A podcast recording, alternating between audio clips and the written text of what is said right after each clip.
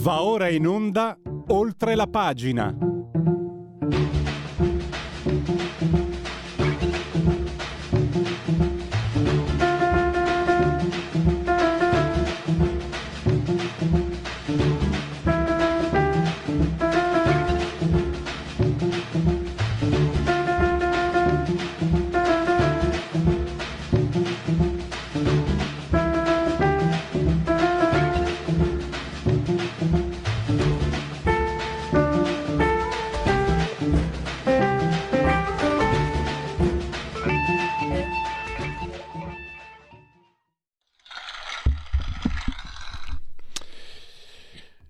Radio Libertà oltre la pagina. Ho il tempo per il formulario, anzi comunque vi, fatemi subito accennare, parleremo olio e gas dall'Egitto, poi tasse e soprattutto eh, ho scoperto, eh, da, da ragazzino pensavo fosse un traguardo piccolo borghese, non ero comunista ma, ma avevo i miei pensieri. Ho scoperto ma non sto scherzando, che essere proprietari di casa, caro il mio dottor Borsari, assiso saldamente sulla tolla di comando di regia tecnica, è diventato rivoluzionario. Perché se tu sei proprietario di casa, c'hai contro, vabbè, i comunisti, la proprietà è un furto, no? E vabbè, questo si sapeva. C'hai contro il sistema di potere, perché il proprietario, chi è proprietario della propria casa ha comunque un'autonomia finanziaria, è, ricatt- è, meno ricattabile, ha più libertà. Se tu hai un tetto sulla testa, eh, cosa, sto, cosa, sto, alzando la voce? Voi, voi che, che, seguite lo sapete meglio di me, molti di voi penso siano proprietari e sanno quello che voglio dire. Poi siete diventati proprietari di casa anche bersagli degli ambientalisti, perché Greta e i Gretini hanno detto che le vecchie case producono anidride carbonica. E poi siete anche bersaglio dei propugnatori del transumanesimo, perché la casa diventa eh, sineddoche di famiglia e la famiglia è contro l'uomo nuovo.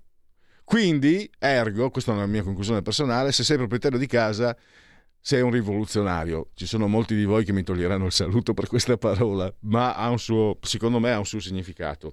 E poi eh, parola di scrittore con Maria Masella, che pensate, Maria Masella ha scritto 25 romanzi dell'ispettore, eh, dell'ispettore eh, dopo vi dico quale, e 5 di Teresa Maritano, più tanti tanti altri libri. Ieri abbiamo parlato di Agatha Christie, qui abbiamo una signora scrittrice che evidentemente vuole seguirne le orme e direi con, con, con successo. Fammi fare i convenevoli formulaici, fammi ricordare che questa è Radio Libertà che con Federico Dottor Borsari DJ siamo sospesi a... No, ma se dico do, mm, Federico Dottor Borsari DJ sembra quasi scherzoso. No, Federico Borsari è laureato e quindi è eh, detentore a pieno titolo del titolo di dottore. Per quelli della mia età, un tempo il titolo di dottore aveva il suo, insomma, un suo, una sua suggestione. 86 metri, Federico, siamo sospesi sopra il livello del mare e poi voglio anche un po' tirarmela perché una radio che ha un tecnico laureato, insomma, è una bella. Ci dipingono sempre come dei puzzoni. 25 gradi centigradi sopra lo zero la temperatura interna, fa caldo qui dentro, ma fa calduccio anche fuori. 17 gradi centigradi con massime previste a 25. Eh, il, il colonnello primavera sta arrivando umidità al 51% e la pressione a 1020 millibar. Naturalmente Rivolgo un abbraccio forte, forte, forte, forte, forte alla signora Carmela, alla signora Coltiglia e alla signora Angela. Loro lo sapete, ci seguono. Oserei dire anche a me piace pensare e dire ci seguiscono, è una licenza linguistica eh, che mi piace. Eh, dal televisore, il canale è il 252, se avete la smart TV potete anche vederci. In questo momento evitate perché non è un bel vedere, cioè ci sono io, lasciamo perdere. Però eh, merita invece perché poi metterò anche le immagini, ci sarà Skype, io poi metto le immagini in loop che mi sembra abbiano una resa così, mi è stato detto, insomma mi ha fatto anche piacere eh, positivo. Quindi è anche, un bel, è anche un bel vedere, non in questo momento. e 252 Smart TV. Poi Radio DAB, il suo algido suono digitale poi smartphone, iPhone, tablet, mini tablet, iPad, mini, iPad eh, smart television, Fire TV. Alexa, accendi Radio Libertà, passa parola ve ne saremo riconoscenti grazie all'applicazione iOS Android. Mi raccomando, chi si abbona a Radio Libertà che ha oltre cent'anni, meditate gente, meditate e, e, assolutamente anche su internet. Torneremo su YouTube, ma intanto c'è un, un sito molto, molto mh, buono, un buon sito, ottimo direi. Per, uh, come funzionalità potete iscrivervi alla Lega, alla radio, no alla Lega no, alla radio, cioè abbonarvi voglio dire, e il palinsesto, i podcast, è un bel sito, è un sito che, che, si, fa, che si fa guardare. E basta così, perché il tutto, vi ricordo, accade nel vigesimo quinto giorno di Germinale, mese del calendario repubblicano, per tutti è un venerdì Vinars 14 aprile, anno domini 2022. Abbiamo stabilito il primo contatto e abbiamo eh, Jacopo Tondelli, direttore degli statigenerali.com. Benvenuto Jacopo, grazie per essere qui ai nostri microfoni. Grazie a voi, grazie a voi. Allora, qui perché io conosco un po' Jacopo, a lui non gliene importa nulla della primogenitura, importa a me. Io eh, ho visto che ieri è stato il primo, perlomeno per quello che ho monitorato io, a sottolineare come gli accordi con l'Egitto gli accordi per la fornitura di 3 miliardi di metri cubi di gas eh, non siano tanto per insomma siano una cosa che fa discutere. Tra l'altro ho visto oggi il governo ha detto no ma è un accordo tra aziende. Sì ma era un accordo tra aziende anche quello tra Eni e la compagnia algerina ma lì c'erano Draghi c'era Di Maio e c'era il ministro delle, dell'economia eccetera eccetera. Quindi, eh, quindi cosa, cosa possiamo dire di questo? Cosa che, che, riflessioni, tanto le potete vedere, le rifle- leggere le riflessioni anche sugli statigenerali.com nell'editoriale di, di Jacopo. Prego direttore, a te la parola. Beh, intanto direi che non è particolarmente elegante scaricare su un'azienda i cui vertici sono nominati dal governo e eh, la cui maggioranza diciamo, di controllo comunque è detenuta dal governo una decisione che è del tutto evidente non è stata presa dall'azienda senza che il governo fosse più che favorevole per ovvie ragioni geopolitiche globali, no? Quindi questo, cioè, se davvero il governo ha detto che sarà un accordo fra aziende, insomma, diciamo. Eh, poi come ricordavi giustamente tu, anche quello con l'Algeria è un accordo tra aziende, che però è stato in ben altro modo celebrato. Ora, nel merito cosa possiamo dire? È chiaro che il gas di Putin tendenzialmente vada progressivamente sostituito. Ed è chiaro che altrettanto di gas democratico in giro per il mondo non ce n'è tantissimo. Però non si può far finta ogni volta, eh, diciamo così, di cascare dal pero e di cominciare da capo il giorno della marmotta, di chi non si ricorda cosa è successo il giorno prima e soprattutto non se lo ricorderà domani o dopo perché insomma, questa vicenda dell'Egitto in particolare eh, è piuttosto interessante, nel senso che l'Italia ehm, aderisce all'idea di fare a meno del gas russo per punire Putin per l'invasione dell'Ucraina. Nel farlo però stringe un accordo molto corposo dal punto di vista economico che stabilisce insomma, in qualche modo una dipendenza, una, un pezzo di dipendenza da un paese come l'Egitto, che è un paese che negli ultimi anni si è distinto in negativo per i rapporti diplomatici con l'Italia. Ecco, direi questo. Ora, eh, la tutela dei nostri interessi nazionali mi sembra un punto non marginale. Un paese che eh, si è reso protagonista in, negativo delle vicende Regeni e delle vicende Zacchi, eh, mi sembra un paese, diciamo, che non merita trattamenti di privilegio e comunque, e comunque che non, non, sembra il migliore per sostituire la dipendenza eh, da gas che prima avevamo con la Russia di Putin. Tra l'altro devo dire anche che gli accordi con la Russia di Putin nascono anche, se non ricordo male, dopo eh, la vicenda libiche. Quindi adesso certo. si, si, si punta l'indice contro chi ha stipulato accordi con Putin. Forse e mi ricordo insomma, che eh, qualcuno diceva che forse non era il caso di, di, di, entrare in Libia, di andare in Libia e fare quello che ha voluto Sarkozy a quel tempo. Mi è venuta in mente anche un'altra cosa, io, delle, io faccio la scaletta, preparo la scaletta, poi la pubblico sulla pagina Facebook, ho fatto dell'ironia eh, un po' di, di, basso livello, ho detto Abedel al-Sisi ce l'ha profumato? Il gas, cosa avevate capito? Mutuato un antichissimo, prima ancora che nascessi pubblicità.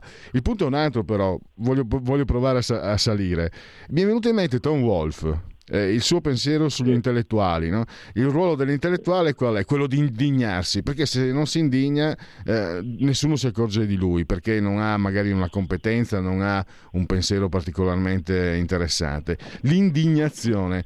E quindi quello che, sta, quello che è successo, quello che succede è un po'. mi fa pensare a Tom Wolf. C'è tutta l'indignazione che abbiamo visto, verità per regioni, i cartelli, tutta insomma quel, questo ambaradan, eh, tutto questo, questo eh, sui giornali. In Friuli eh, la, la Seracchiani aveva fatto mettere sul palazzo della regione la gigantografia di Regeni. Ecco, alla fine eh, andiamo dalle parti dei radical chic, del pensiero come, come li aveva definiti. Tom Wolf.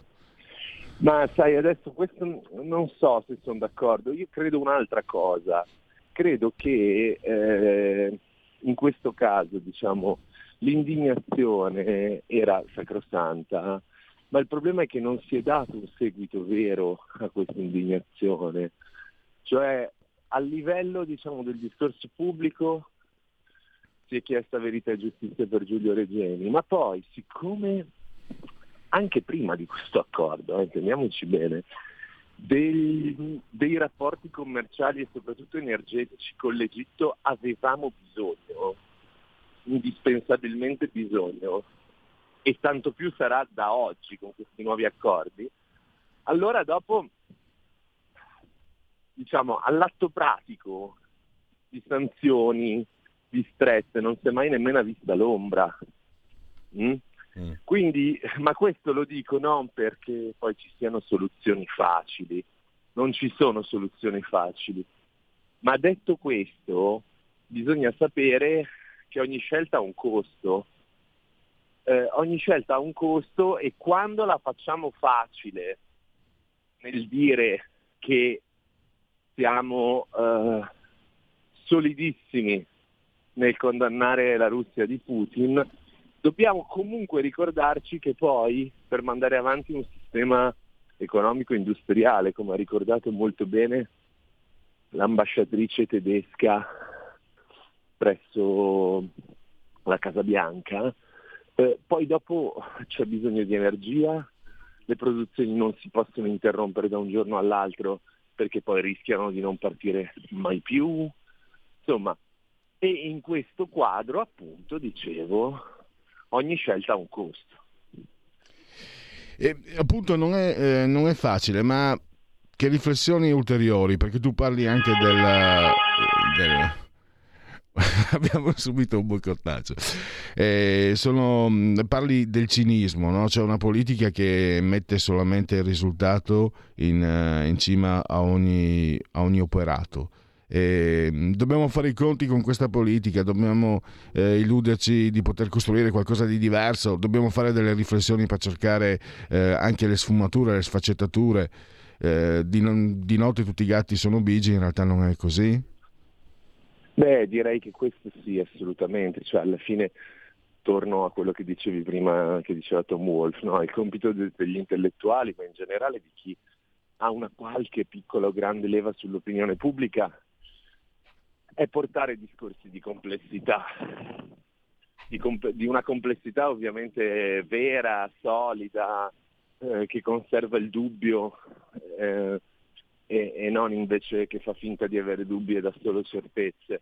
Però di questo abbiamo bisogno, di tutto questo abbiamo bisogno e allora, allora, ti interrompo, permettimi direttore, e quello che stiamo vedendo non, non va proprio bene perché io vedo, eh, sono tutti tifosi, Pensa, ci sono ascoltatori di Radio Libertà che non si sa per quale motivo vorrebbero andare a uccidere i bambini ucraini. Dall'altra parte ci sono quelli che vorrebbero addirittura eh, togliere... No, ah, no, l'hanno fatto, vogliono togliere Dostoevsky dal, dall'insegnamento.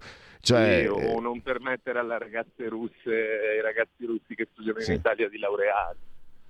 E, quindi è, è, è, tutto per il mondo, non solo, solo gli intellettuali. Ecco, è triste forse che gli intellettuali assecondino tutto ciò, ma vedo che nei, nei dibattiti è tutto, è tutto ti fa o pro, o pro Putin, perché sono molti di più di quanto non si creda, e di quanto non si voglia fare intendere, oppure assolutamente pro, pro NATO, pro Biden, pro Ucraina. E, e, comunque senza un'analisi complessiva della vicenda e delle traiettorie storiche di prima, ma soprattutto di dopo. Sono d'accordo, è così.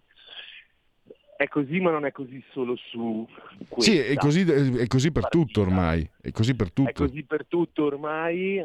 È sicuramente una tendenza che diciamo, è accelerata negli ultimi anni con i social network, esisteva già prima mano a mano che si andavano perdendo diciamo, orizzonti culturali un po' più solidi, anche riferimenti ideologici che erano sì di contrapposizione ma che in fondo quantomeno obbligavano a sforzarsi um, sulle categorie, sulle categorie interpretative, sulle categorie attraverso le quali analizzare la realtà. Questo ormai purtroppo è successo, chiaramente due anni di pandemia prima e la guerra dopo sono stati un ulteriore diciamo, rafforzamento, hanno consentito, hanno spinto verso un ulteriore meccanismo di polarizzazione e di tifoseria come dici tu, ma non perdiamoci d'animo e continuiamo diciamo così. e in qualche modo a anche combattere la buona battaglia eh, ma... di chi prova a ragionare magari avendo torto, eh? non è che ho, ho no, io pensavo che ragione gli statigenerali.com sono, sono una, una, bella immagine invece di un bella, una bella riflessione no? di, di, come eh, si, si deve, secondo me si deve cercare di riflettere, di ragionare senza indossare la maglietta di questo e quello. Però bisognerebbe, e, e chiudo, ti lascio i tuoi impegni, forse bisognerebbe entrare nell'ottica, dico, eh, sto pensando a voce alta, che eh, l'uomo ha, ha una natura binaria no? l'ha scoperto Aristotele, quindi penso avesse ragione. Dobbiamo riflettere che questo dividersi sia inevitabile e che, co- e che magari chi vuole invece eh, spingersi oltre o più in profondità debba comunque capire che è inevitabile, perché io, io, non sono un intellettuale e quindi mi nervosisco quando vedo tutti fare i tifosi. Se fossi un intellettuale dovrei riflettere forse sul fatto che si tratta di un meccanismo spontaneo, naturale, anche se poi è indotto da, per carità da altri fattori, però è, è naturale, no? è una cosa che inizia, pensa, abomin- l'abominevole domanda di. A, a me non so se l'hanno fatta comunque, a chi vuoi più bene, alla mamma o al papà? O al papà, sì, certo. si comincia da piccoli. Sì. sì, oddio, la natura, la natura umana è binaria, non lo so. Di sicuro la cultura di questo tempo lo è e spinge verso, anche per ragioni, diciamo, biecamente commerciali e di interessi, e poi perché reggere la complessità in politica, nella vita, è più, è più faticoso, richiede più pazienza paga meno nel breve periodo anche del consenso, però io sono sicuro che nel lungo periodo invece eh, tutto assuma un'altra prospettiva e, e, la complessità assuma un valore che restituirà i terreni. A questo augurando a tutti buona Pasqua di cuore. Grazie, grazie Jacopo Tondelli. Ricordo ancora gli stati, genera- gli stati generali.com. Grazie anche per gli auguri. E, e... A presto. Grazie ciao. ancora della gentilezza e dell'ospitalità. Ciao. Grazie a te. Allora, eh, siamo eh, in tempo, direi, per leggere qualche sondaggio. Allora, fammi uscire dalla condivisione. Eh, vediamo un po'. Abbiamo qualche sondaggio. Sì, eccoli qua. Questo è un sondaggio Euromedia Research, che è il committente Euroweek, Euroweek News.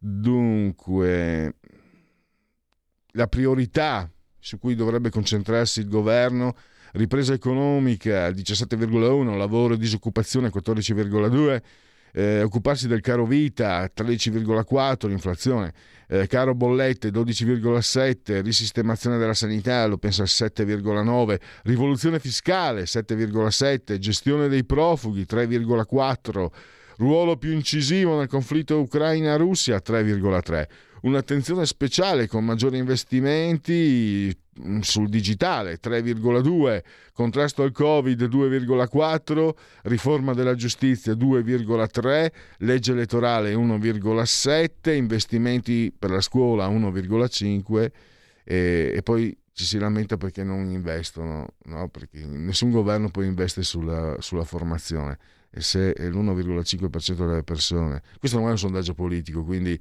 emerge abbastanza quello che uno, che uno sente, direi, questa è una constatazione. Velocizzazione della pubblica amministrazione 1,1, riforma dei partiti politici 0,1.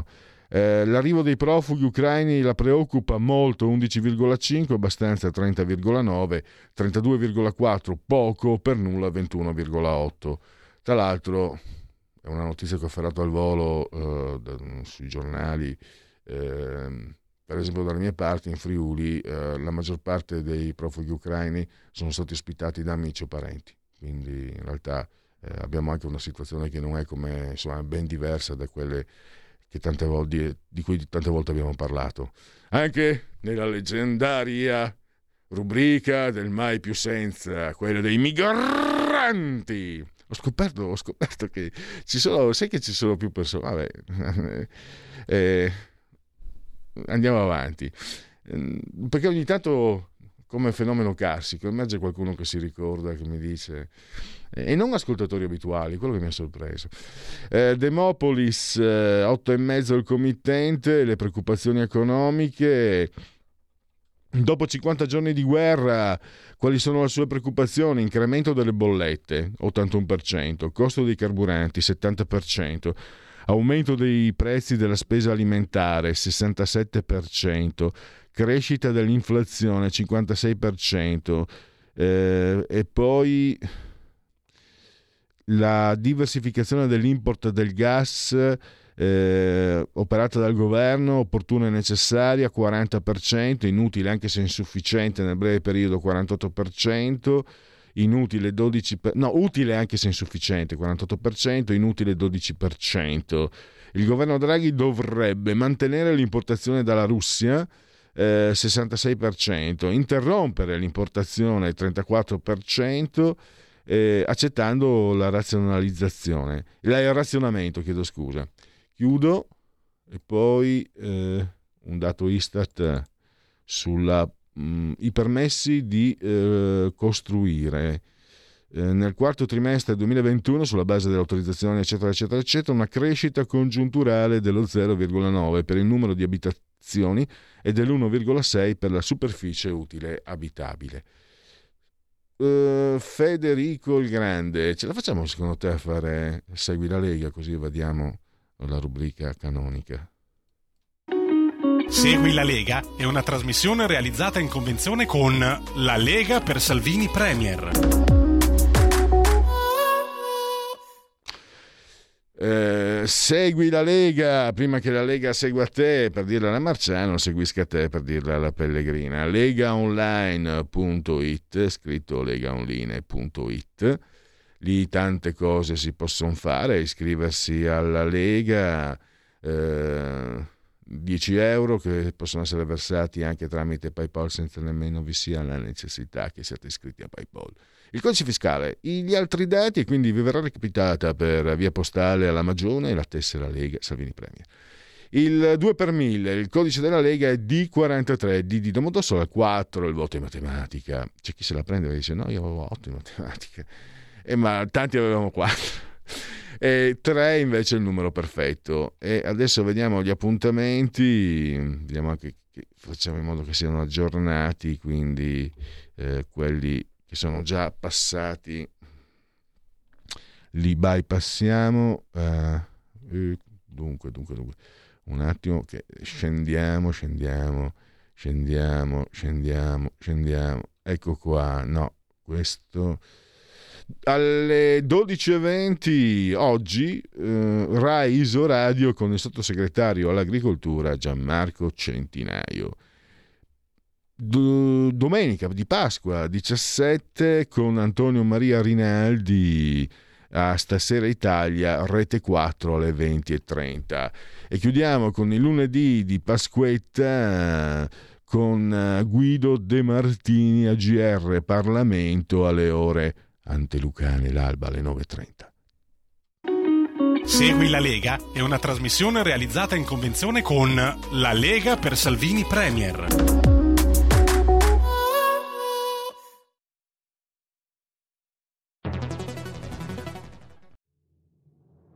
Abbiamo deciso nuove assunzioni e tutele legali per le forze dell'ordine. Abbiamo destinato 27 milioni al fondo per l'autismo. Sono le risposte concrete ai problemi degli italiani. Scrivi il codice D43 nella dichiarazione dei redditi.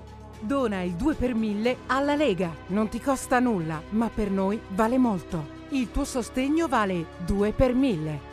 Messaggio autogestito Lega per Salvini Premier. Stai ascoltando Radio Libertà. La tua voce libera, senza filtri né censura. La tua radio.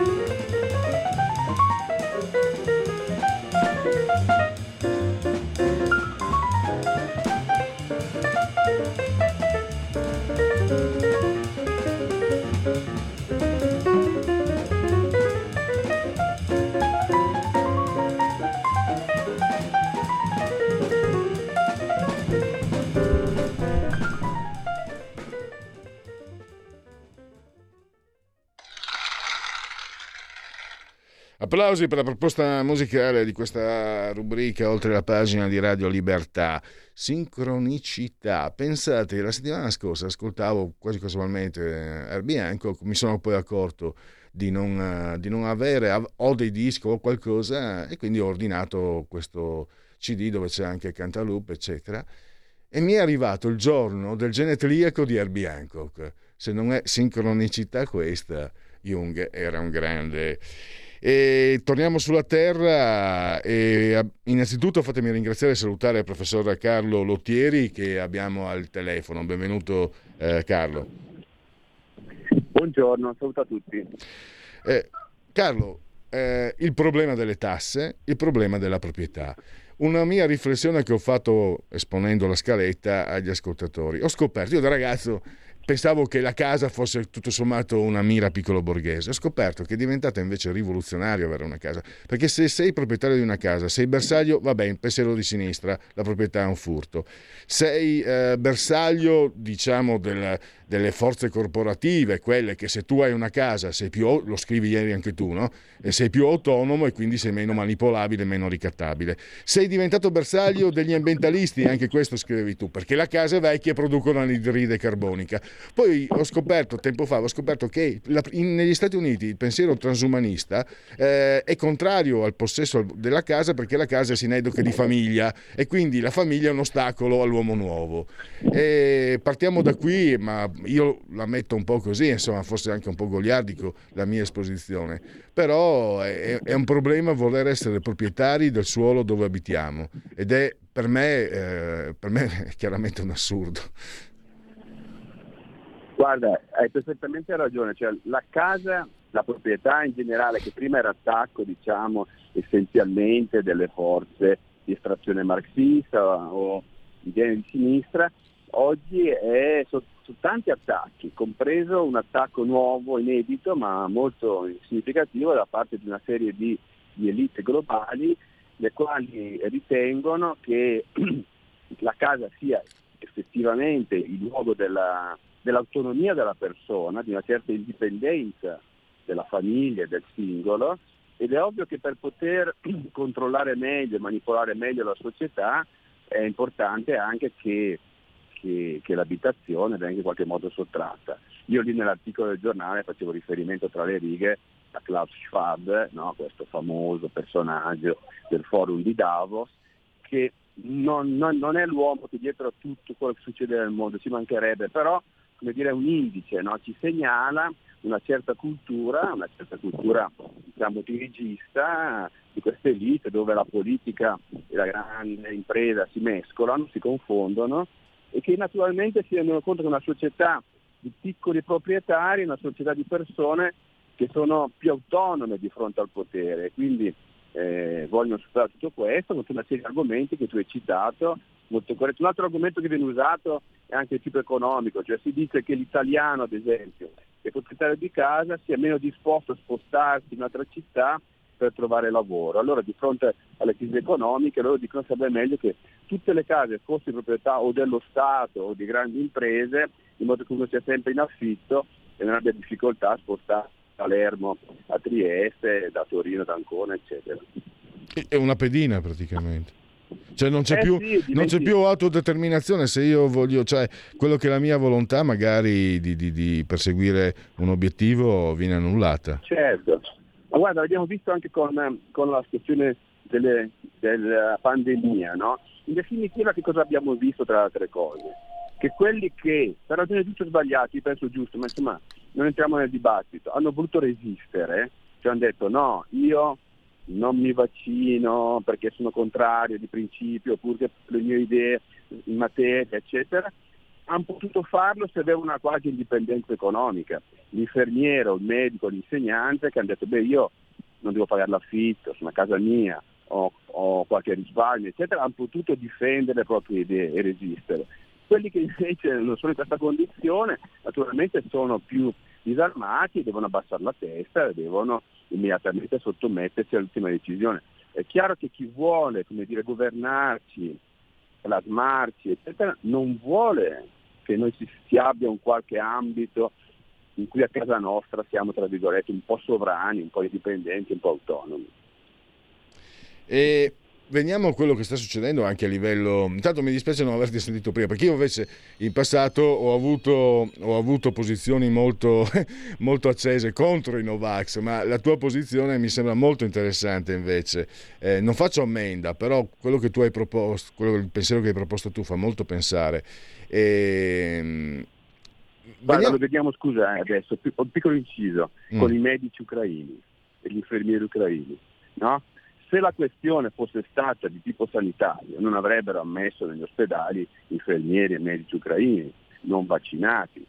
E invece li ammettono e non ammettono invece i nostri perché? Perché il discorso è quello della sottomissione, non è un fatto sanitario, perché medico, nell'ipotesi in cui il medico non vaccinato ucraino sia un pericolo, lo è tanto quanto quello italiano, solo che il problema è di sottomettere i nostri. Vabbè. Ecco, tra l'altro lì mh, è stato anche un caso molto divisivo perché di mezzo poi c'è la salute, eccetera, Eh. magari è stato anche facile. eh, Certo. io, io di solito non sarei poi così radicale nelle mie posizioni, ma eh, essendo anche un soggetto un po' a rischio, sovrappeso, eh, qualche problemino, di buono, invece ho preso anche, avevo anche le mie paure. Eh, ma lasciamo perdere perché mh, comunque il tuo intervento secondo me contribuisce molto anche se a posteriori, a- per, per quanto riguarda me che ho avuto certe posizioni, contribuisce comunque a, a completare il quadro. Anche se Della Courroy diceva che per completare un quadro bisognava rovinarlo. Eh, di- eh, veniamo a quello che sta succedendo, perché tu, tu ti occupi anche di questo, ehm, il- la riforma del catasto, che tu dici, ci dicono che razionalizzazione, eh, in realtà invece chiaramente è un aumento, addirittura talmente tante tasse che sembra quasi un esproprio. Io ti propongo, non è una mia posizione, ti propongo quello che ho sentito. No, Pelle, guarda che eh, è giusta perché ci sono tanti che non pagano quello che dovrebbero. E questa è un'obiezione mm, alla quale eh, io posso rispondere che secondo me la casa di proprietà hai già pagato le tasse con tutto quello che io parlo da, no, da figli operai che si sono fatti la casa e, e quindi la maggior, Certo. pa- la maggior parte, perché non stiamo parlando dei grandi, de- di, di- di chi ha 5 ville in Sardegna, stiamo parlando della maggior parte operaio, artigiano, piccolo imprenditore. Certo. Hai, hai pagato le tasse come se le hai pagate le tasse sulla casa con i sacrifici eccetera eccetera eccetera Eh, però questa è una risposta se vogliamo un po' ideologica ecco volevo No, non è ideologica perché, ascoltami, tu hai perfettamente ragione. ma facciamo l'esempio di due persone. Una persona che guadagna dei soldi e li spende e un'altra, guadagna, e un'altra persona invece che eh, questi quei soldi li risparmia e li, e li mette in un'abitazione. Quello che li spende immediatamente, voglio dire, sì, ci paga l'IVA certamente, ma la cosa muore lì. Quello che compra una casa paga tutti gli anni, voglio dire, con l'IRPEF e, e, tutti gli altri, balzelli che sono sulla casa, eccetera. Quindi l'argomento è totalmente corretto, ma soprattutto non dimentichiamo cos'è il catasto. Il catasto è un ircocervo, cioè è presentato come un qualcosa che dovrebbe tutelare la proprietà, ma fin dall'inizio, mi riferisco quindi a- all'Austria, eh, di Maria Teresa, eccetera, abbiamo l'origine di questo istituto, è uno strumento per la tassazione.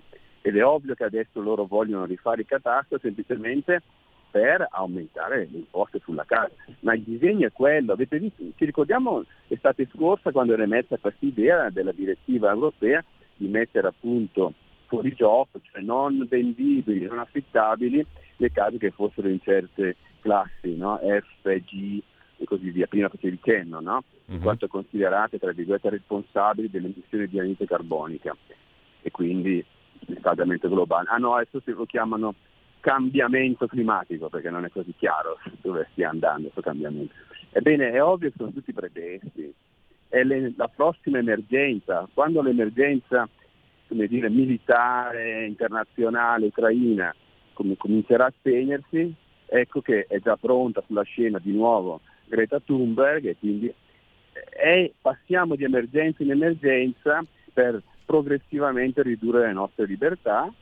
Eh, questo è un disegno molto chiaro, molto logico da parte di chi ci governa. Il problema è che i governati devono essere avvertiti, devono sapere qual è il gioco, devono sapere quindi che se c'è un problema di tassazione sulle abitazioni c'è una illegittimità in quanto tale, a mio parere, e quindi bisogna, come dire, c'è un problema di tassazione sulla casa? Sì, vogliamo rifare, cominciamo a eliminare la tassa sulla casa a partire dall'IRPEF. Perché devi rifare il catasto? Mm. Eliminiamo la tassazione sulla casa. Se c'è un problema di dire, disallineamento tra alcuni e altri, vogliamo mettere tutti sullo stesso piano? Eliminiamo la tassazione sulla casa. Questa mi sembra l'unica proposta ragionevole. La casa è il presidio dell'autonomia, della libertà della persona. Uno appunto, come dicevi tu, ha già pagato le tasse su, su tutto prima, no? sull'IRPEF, così quando aveva i propri redditi con i quali ha comprato un'abitazione, basta, chiudiamola lì. E c'è un problema in generale, soprattutto in Europa, di ridimensionamento della, della spesa pubblica, del ruolo dello Stato. Eh, è lì che bisogna, c'è questa battaglia diciamo, tra gruppi per cui qualcuno in certe città o in altre città o una periferia, il centro, sarebbe tassato di più o di meno, è solo un qualcosa che va a distogliere lo sguardo dal problema vero, e cioè uno Stato enorme che intermedia una quantità pazzesca di risorse e che impedisce ogni tipo di crescita, di sviluppo conseguente i nostri giovani vanno via. Allora, vogliamo invertire il trend? Tagliamo la spesa pubblica, tagliamo la tassazione e creiamo più spazi come negli anni 50 e 60 per chi voglia fare, chi voglia lavorare. Il problema è che per tagliare la spesa pubblica bisogna eh, rimuovere coloro che dalla spesa pubblica guadagnano una posizione di potere. E lì mi sembra certo, nodo. non c'è dubbio. Esatto. Ma lì è toccato il punto vero. Allora non è un problema di equità, è un problema di potere, è un problema di, tra virgolette, diritti acquisiti, cioè di privilegi costruiti nel tempo. E allora, beh, allora o accettiamo questo sistema fondamentalmente iniquo, per cui fa, aprire una partita IVA vuol dire, dire, avviarsi verso un suicidio, uno stillicidio, eccetera, e quindi vuol dire appunto eh, costruirsi un futuro terribile, ma questo è semplicemente il segno del fatto che o questo paese cambia in maniera radicale oppure non ha possibilità. C'è poi un'altra cosa da fare, secondo me. È ovvio che il problema dell'Italia è anche la centralizzazione del potere e allora se vogliamo parlare anche di tassazione, casa o non casa, cominciamo a pensare che al centro dove si i territori, le città, le regioni, eccetera, e demandiamo tutto a questo livello. Per quale motivo Roma deve decidere su queste cose? Per quale motivo? Non ha nessun senso. Nella società di oggi non c'è né la possibilità né, né una ragionevole, come dire, eh, non c'è un senso diciamo, di, di, un'operazione che parte da così lontano per gestire le spese le entrate. O noi riassettiamo questo paese mettendo al centro la responsabilità dei governatori locali, dei sindaci e così via, oppure non usciremo mai. E il catasto, per come concepito, è un'altra operazione romana, centralista, che toglie spazio appunto all'autogoverno dei popoli. Ecco, una riflessione, eh, Carlo, che, che, viene dalle tue analisi. Eh, allora, noi, noi, lo abbiamo, insomma, bisogna essere ciechi per non accorgersi eh, a livello empirico, conosciamo tante persone che non, stanno smettendo e non da adesso, eh, tante persone che poi magari vanno in Spagna in Spagna, non dico neanche Svizzera, Austria, in Slovenia. Certo e eh, ti dicono che è tutto un altro vivere. Abbiamo giovani laureati brillanti che ti dicono io tornerei in Italia, ma eh, il lavoro che mi danno in Italia a me, eh, ingegnere, basta sì e no per sopravvivere, invece qui in Germania eh, vivo bene. E allora arrivo a questo.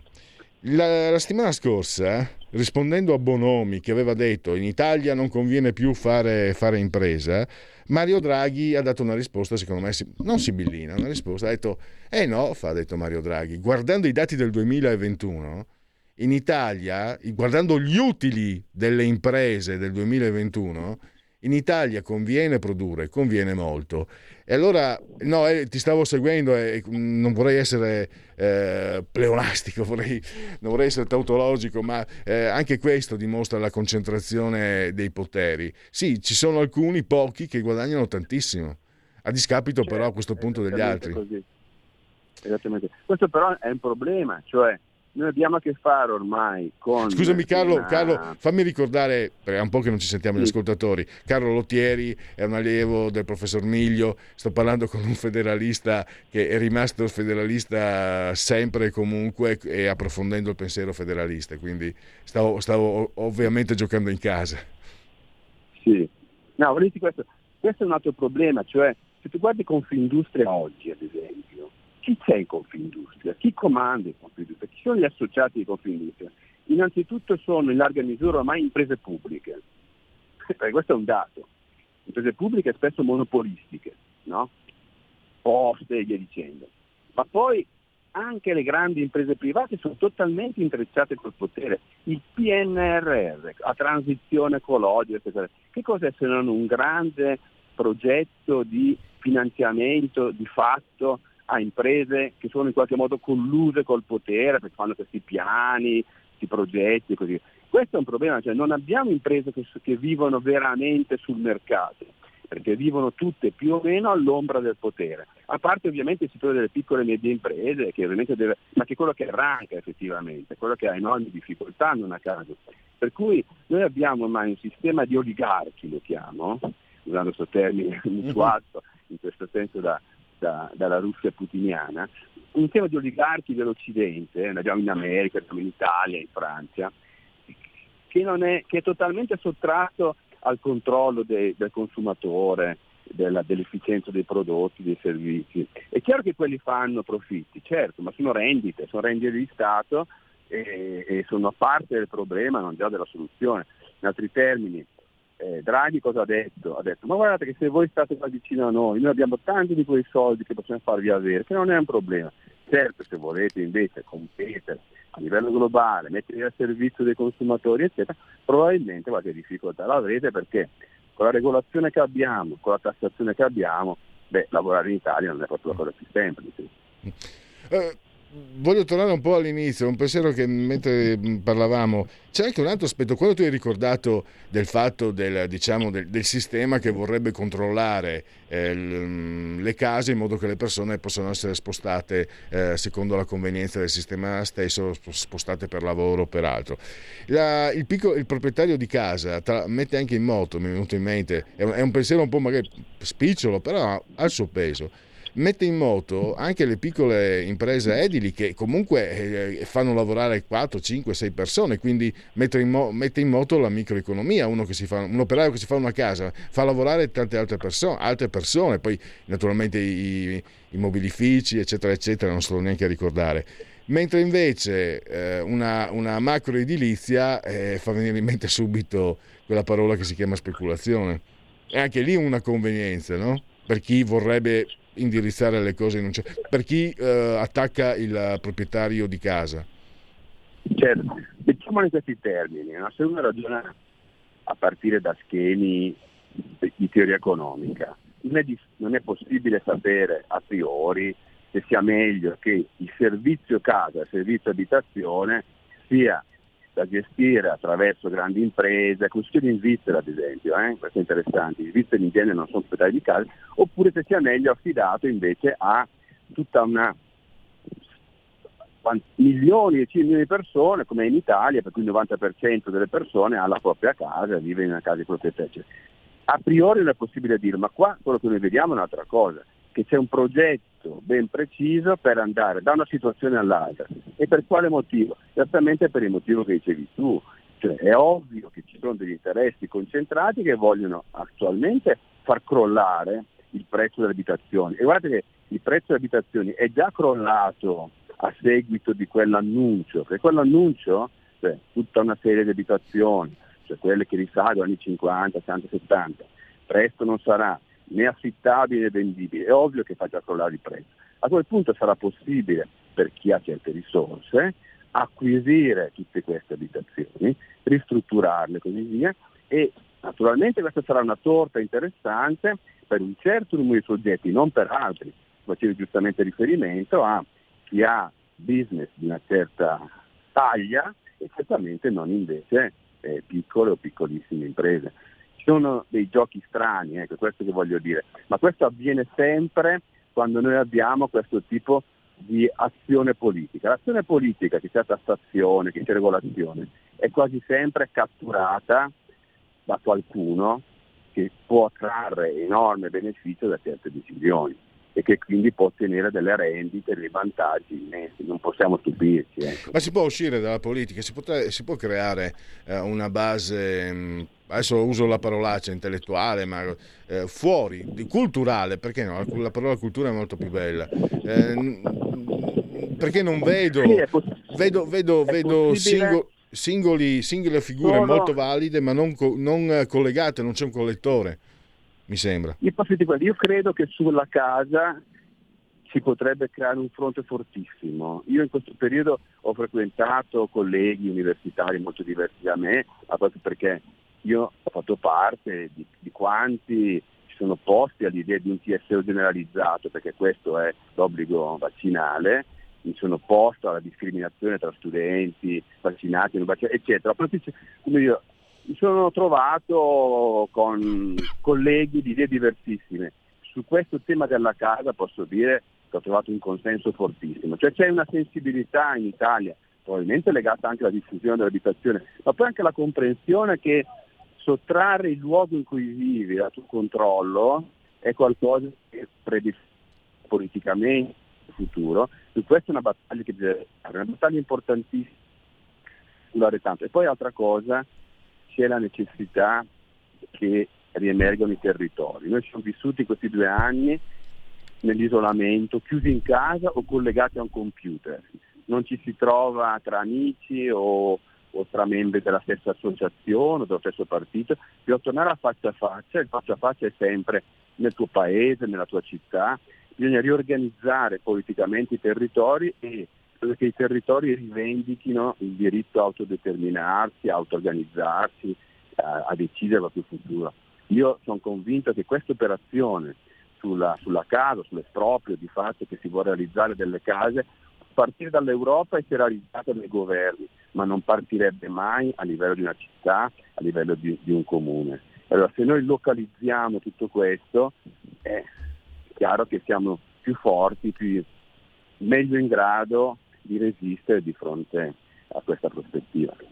Siamo arrivati al termine, eh, ringrazio ancora Carlo Lottieri che è docente di filosofia del diritto. Grazie poi... a te, sei gentilissimo. No, grazie a te per la tua disponibilità e anche per, per l'occasione di, di, gli spunti di riflessione che ci hai offerto. Grazie a tutti, buona giornata. Grazie. E... Eh, per esempio, io sono arrivato dopo aver letto preparando l'intervista, sì, perché me ne preparo, sembra di no, ma me ne preparo.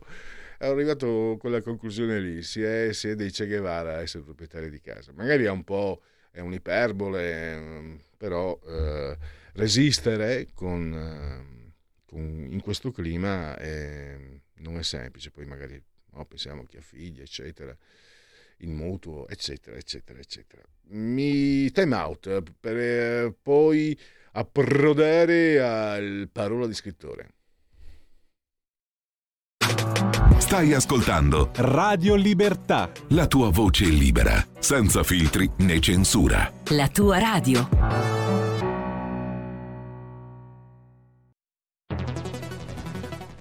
Scopri Radio Player.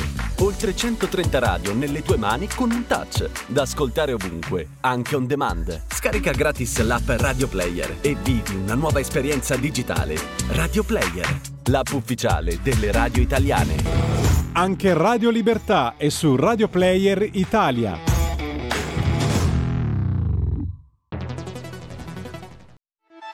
Stai ascoltando Radio Libertà, la tua voce libera, senza filtri né censure, la tua radio.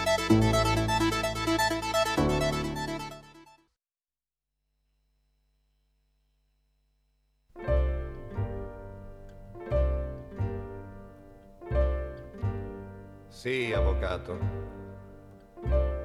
Lei mi parla così della provincia perché non li conosce. Lei non sa mica com'è fatta questa gente qua. Lo vede quello là? Sì, quello col testone. Lui che a quest'ora qua non sa già più il suo nome. Un nome rispettato, la casa sulla piazza, mai che abbia lavorato. Arriva qui ogni sera e inchioda il suo sedere davanti a un tavolino e affoga nel barbera. Poi quando viene mattino te lo ritrovi dove? Ma in chiesa, sì signore, dritto come una scopa, con l'occhio d'affogato. Va a far la comunione per smaltire il vino. Mi creda, avvocato, che quel verme lì non pensa mica, sa.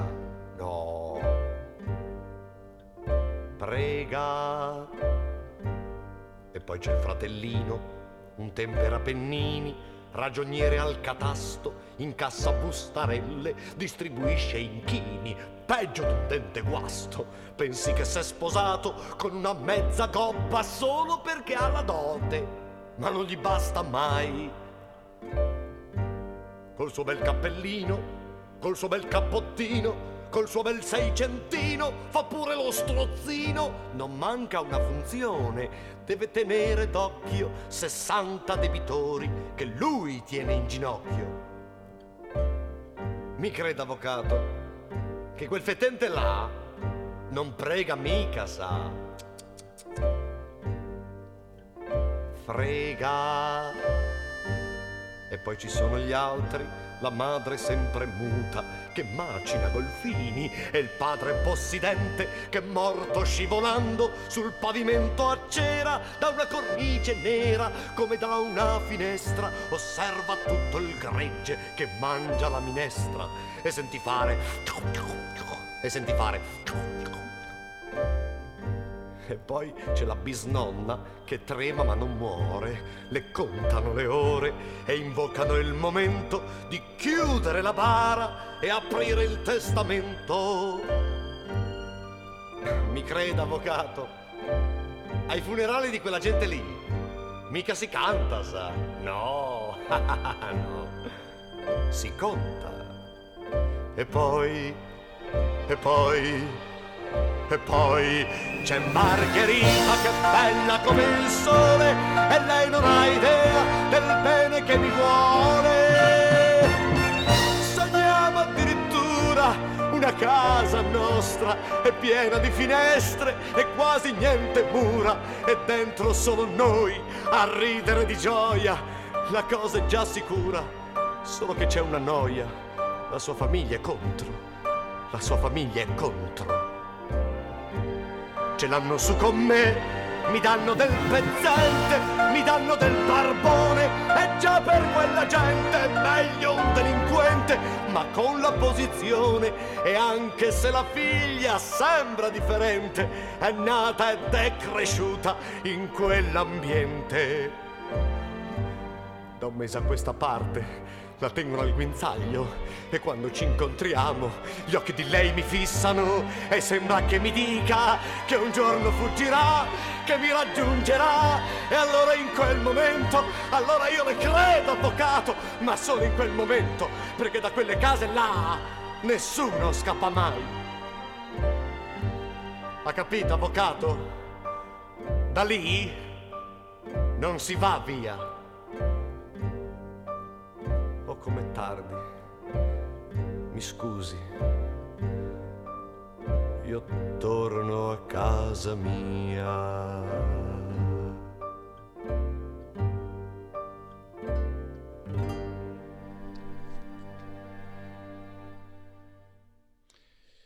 Parola di scrittore, la rubrica del venerdì che si avvale dell'imprescindibile collaborazione di Patrizia Gallini di Ardescio Comunicazioni. Chiedo scusa. Un ritorno, il ritorno di Maria Masella, alla quale do il benvenuto, l'abbiamo al telefono. Benvenuta Maria. Grazie e un saluto anche a lettrici e a lettori. Allora, un ritorno, l'ultima volta ci siamo occupati di Antonio Mariani, mi ricordo anche che mi ero, eh, Masella, mi ero sbagliato mm, per, per difetto, no? io mi ero fermato a 23-24 romanzi dedicati gialli a questo all'ispettore Mariani, qui cambiamo, qui abbiamo Teresa Maritano che arriva al quinto appuntamento, appuntamento mortale, un'indagine di Teresa Maritano. Eh, mi faccio ricordare eh, che si tratta di un libro edito da Fratelli Frilli Editori, appunto, co- eh, collana Super Noir, eh, 14 euro e spiccioli, 244 pagine, 240 pagine. Allora, eh, Masella, lei tanto, lo ricordo, è stata più volte premiata e, mm, e appunto sì. ha questi personaggi che hanno trovato un riscontro, una fidelizzazione, perché averne uno che 24, fermiamoci a 24 per il momento, la prossima volta l'ospito per il 25 o 26, e un'altra che è già arrivata a 5. Beh, vorrei chiederle, eh, Maria, qual è il segreto? Qual, è l'ingrediente segreto del suo modo di scrivere che fidelizza, che, che attira, che attrae così tanto il lettore? Guardi, eh, penso che siano alcuni ingredienti che si sono mescolati bene eh, prima di tutto per reggere una serie è necessario un personaggio che incuriosisca lettori e lettrici. Eh, incuriosire perché deve essere un personaggio che mantenga inalterate alcune caratteristiche, ma sia in evoluzione, eh, non identico in tutti i romanzi perché poi eh, tende a diventare noioso. In pratica deve essere il più possibile simile a noi, che in parte restiamo uguali e in parte cambiamo. Questo penso che sia uno degli ingredienti. L'altro eh, forse attira particolarmente l'ambientazione, eh, perché pur essendo tutti ambientati, diciamo, a Genova, com- Genova come baricentro delle vicende, eh, però cerco romanzo dopo romanzo di eh, variare le zone in cui si svolgono le storie. E, e quindi succede la stessa cosa che succede con i personaggi. Qualcosa resta uguale e qualcosa cambia. Forse piace anche il mio modo di scrivere.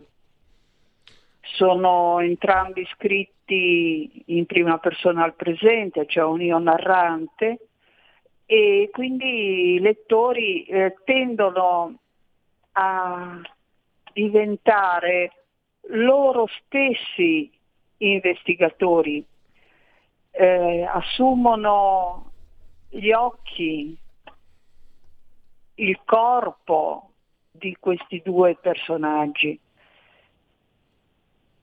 E oltretutto scrivendo al presente con un io narrante tutto il lettore sa esattamente tutto quello che sanno gli investigatori. Non ci sono conigli che escono fuori dal cappello all'improvviso. Eh, il lettore e la lettrice seguono passo dopo passo l'indagine. Si immedesimano, spero, completamente nel, nell'investigatore. E quindi c'è proprio la curiosità di, di dire cosa mi succede adesso e penso che gli ingredienti siano questi. Ecco, ieri le dicevo quando siamo sentiti, avevo intervistato uh, una docente che, che, ha dedicato un saggio ad Agatha Christie. E c'è un eco e mi sembra di poter dire grande onestà nei confronti del lettore, grande mh, mm, rispetto ma anche grande onestà, cioè eh, stiamo parlando di una scrittrice Agatha Christie che ha venduto oltre 2 miliardi di copie e adesso sto parlando con una scrittrice che ha personaggi che, che, che, che da, da, decenni eh, catturano l'attenzione di molti lettori. E credo che quindi anche, anche per lei valga, no, eh, Maria? Sì, eh, L'ho, Guardi, l'ho appena detto, l'ho appena detto, no? Onestà e rispetto e, e non, Sì. niente effetti speciali, no? Quelli, No, quelli che non lasciano poi mi nulla. fastidiscono quando leggo un giallo e scopro che gli investigatori sapevano qualcosa di importante e me l'hanno nascosto. Eh, diciamo che mi irrito. Cioè, eh, io come lettrice desidero partecipare alle indagini, desidero che non mi venga nascosto nulla e quindi scrivendo mi adeguo alle mie richieste di lettrice. E adesso, adesso eh, Masella, mh, parliamo, presentiamo questa figura, Teresa Maritano, che era, eh, è uscita dalla polizia per aprire un bar ma continua le indagini, detta in sintesi. Come Sì. ha creato? Come è arrivata? mh, Si è ispirata a qualche Allora. personaggio reale? Una... No, Eh, guardi, eh, lo metto sempre anche nei, quando mm, scrivo presentazioni del romanzo. Allora, è nato da una storia che avevo in mente e non eh, avevo nessuna possibilità di scriverla usando la serie Mariani.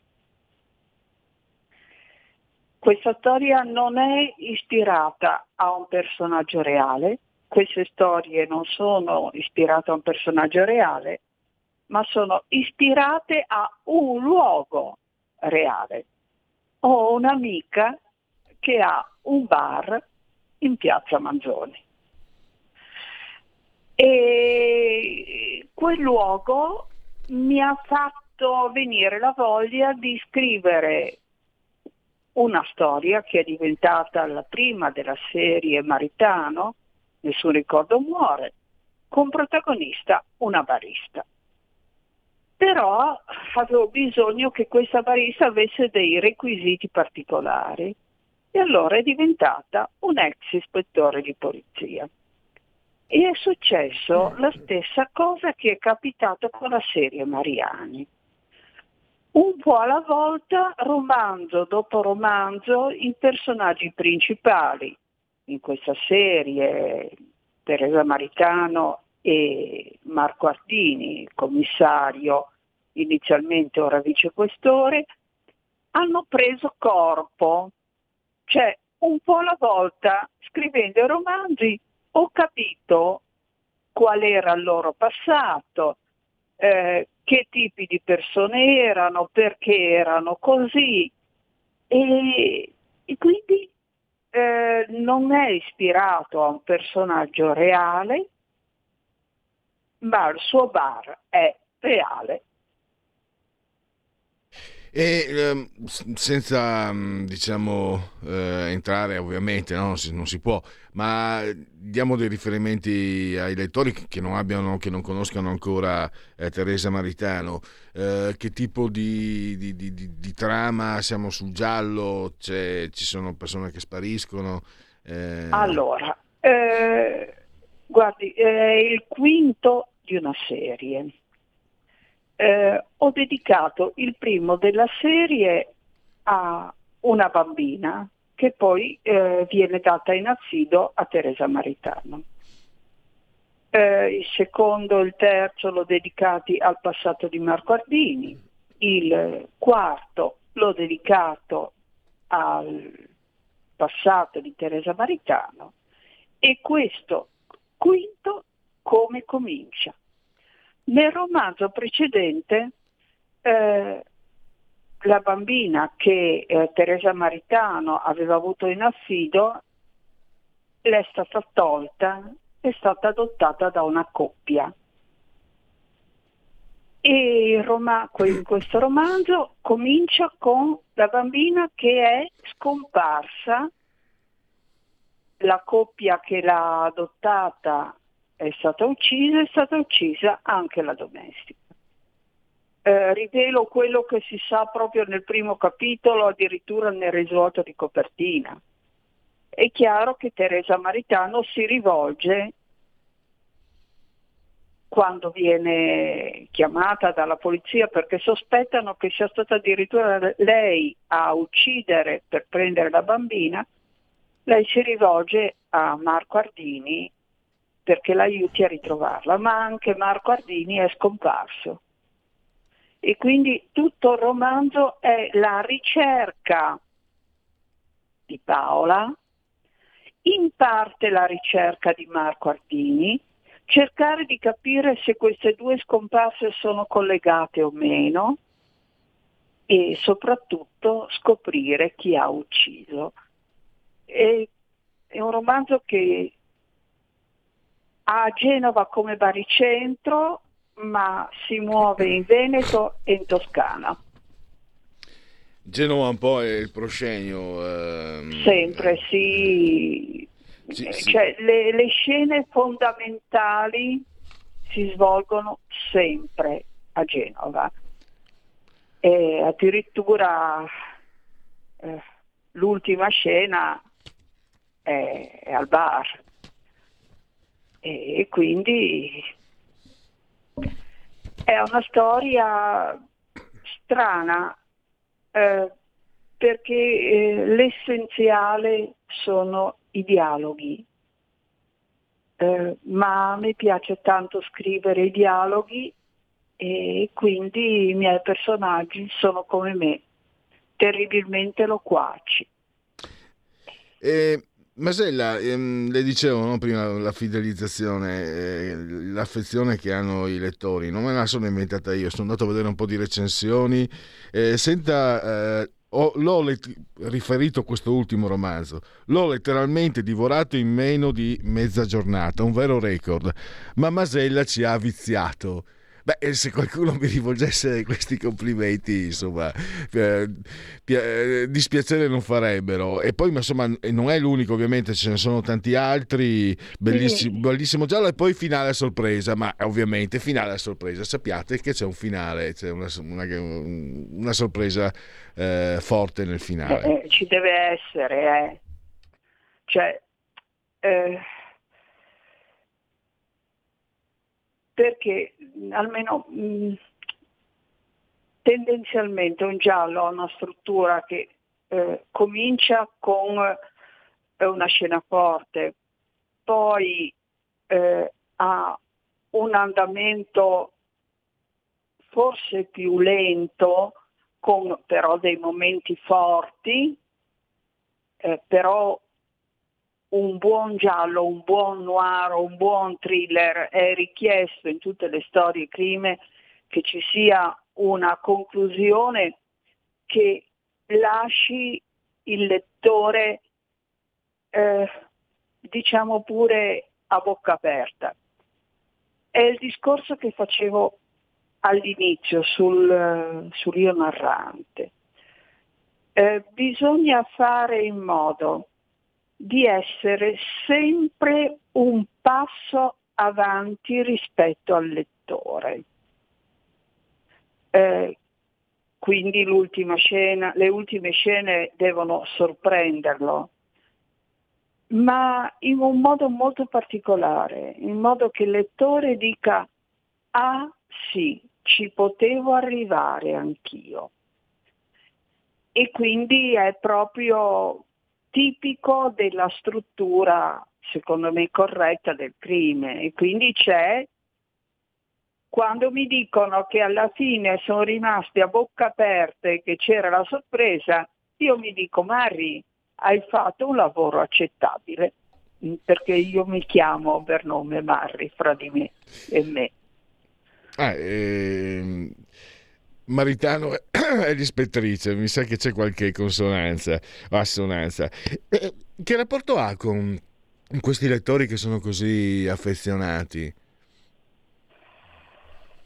Ma guardi, quando ho scritto i primi romanzi, allora il primo Mariani è stato pubblicato nel marzo del 2002 e avevo già eh, alle spalle la pubblicazione di un giallo sempre ambientato a Genova, sempre in prima persona presente, che non è diventato seriale. E quindi i primi tempi, gli unici contatti con lettori che non fossero amici si avevano alle presentazioni dei libri e avevo riscontri eh, positivi. E ora con eh, Facebook eh, la situazione è molto cambiata. Cioè hai presto notizie di come va un libro, se piace, ci sono le recensioni sui blog, eh, ci sono i commenti lasciati su Amazon, eh, su Kobo. E quindi eh, è una sensazione diversa, si ha all'improvviso la sensazione che il lavoro di uno scrittore non si esaurisca nel momento in cui ha scritto all'editore visto si stampi oppure al momento della presentazione ufficiale. Ma continui, eh, il romanzo devi seguirlo almeno per un po' perché ci sono i lettori che vogliono sapere, che vogliono chiedere, devi rispondere, ti fa anche piacere. Eh, però in qualcosa il lavoro di scrittore è cambiato, soprattutto per una persona come me che cioè quando ho cominciato a scrivere avevo ancora moltissimi impegni di lavoro e moltissimi impegni di famiglia. Eh, non ero uno scrittore, una scrittrice presen- presen- di quelli che vanno sempre dappertutto, per intenderci eh, mi muovevo molto poco, mi muovevo solo se eh, venivo premiata da qualche parte. E ora, ora la situazione è cambiata, bisogna partecipare, bisogna commentare. E sa, è a volte anche pesante. Fa molto piacere, però io da un po' di anni eh, pubblico tre o quattro romanzi all'anno, due noir, poi ho una produzione collaterale di, di romance, eh, poi l'anno scorso per esempio ho pubblicato un romanzo non di genere, e, e oh, stare dietro a tutti è a volte impegnativo, tanto che quando eh, ricevo un'email di una lettrice o un lettore che mi dice ho apprezzato moltissimo eh, i suoi romanzi o ricevo un messaggio su Facebook, io la prima domanda che faccio farà ridere. Chiedo quale? Perché è buffo, ma eh... mi pongo il problema, quale le sarà piaciuto? Le sarà piaciuto un noir e di quale serie? Le sarà piaciuto un romanzo non di genere? Le sarà piaciuto un romance?